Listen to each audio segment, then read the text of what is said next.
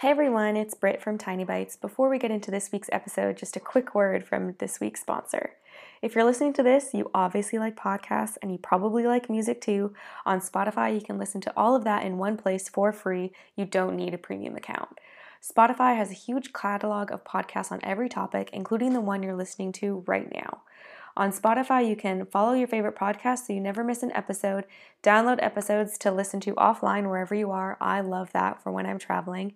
Easily share what you're listening to with your friends via Spotify's integrations with social platforms like Instagram.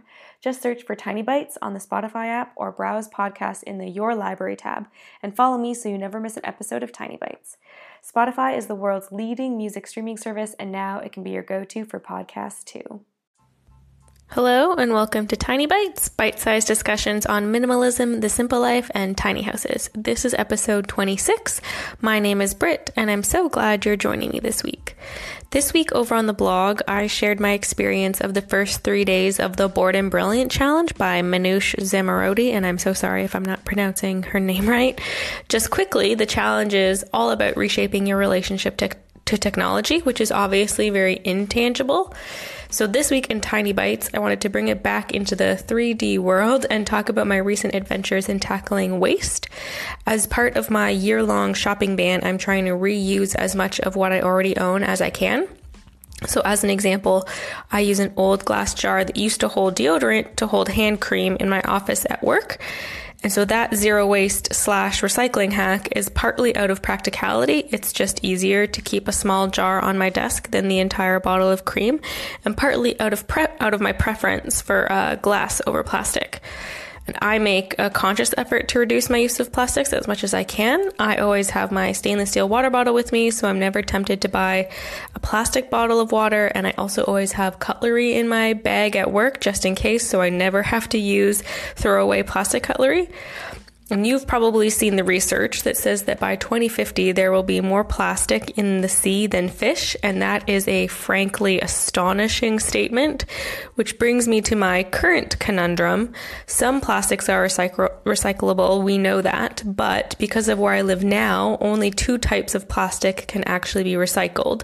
That's plastic number one, which is polyethylene terephthalate or PET, and plastic number two, high density polyethylene HDPE. Any other type of plastic has to be thrown straight in the garbage, and I am not okay with that.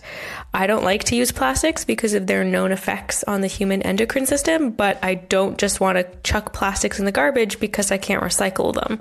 So I'm kind of in between a rock and a hard place. If I can avoid using plastics, I will, but I also don't want to add to our waste problem more than I have to. So, case in point, I have a couple of empty and used up deodorant tubes sitting underneath my bathroom sink right now because I don't want to throw them out.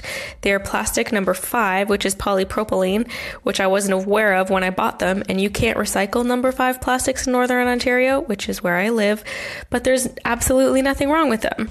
I would really like to get another use out of them before I dispose of them. And I've been wanting to try my hand at de- making deodorant, so this might be the perfect time to give it a try being zero waste is something that I aspire to, even though I know it likely won't ever be possible for a variety of reasons, especially one of those reasons being where I live. But from a zero waste perspective, I'm going to be much more conscious of the products I bring into my house moving forward. So I don't have to end up in this kind of a situation again. So, fun fact it's also why I had to stop eating store bought snack pack applesauce. They're also plastic number five, which is a sad day, but I digress. So, I have a question for you, dear listeners. How would you reuse deodorant tubes? I'm open to any ideas that you have. Also, do you make an effort to reduce your use of plastic, or is it just not something that's on your radar? There are no right or wrong answers here. I'm just curious. If you're listening to this on Anchor, call in and let me know. Otherwise, you can comment over on the blog at Tiny Ambition ambitions.com slash tinybites26. That's it for this week's episode of Tiny Bites. If you don't want to miss an episode, you can favorite my station in Anchor or subscribe in iTunes, Google Play Music, Pocket Cast, and Overcast, pretty much anywhere you listen to podcasts. Just search for Tiny Ambitions and you'll find it. Next week on the blog, I'll be sharing my experience of days four to six of the Bored and Brilliant Challenge and my thoughts on the whole experiment overall. So stay tuned for that. Have a great week.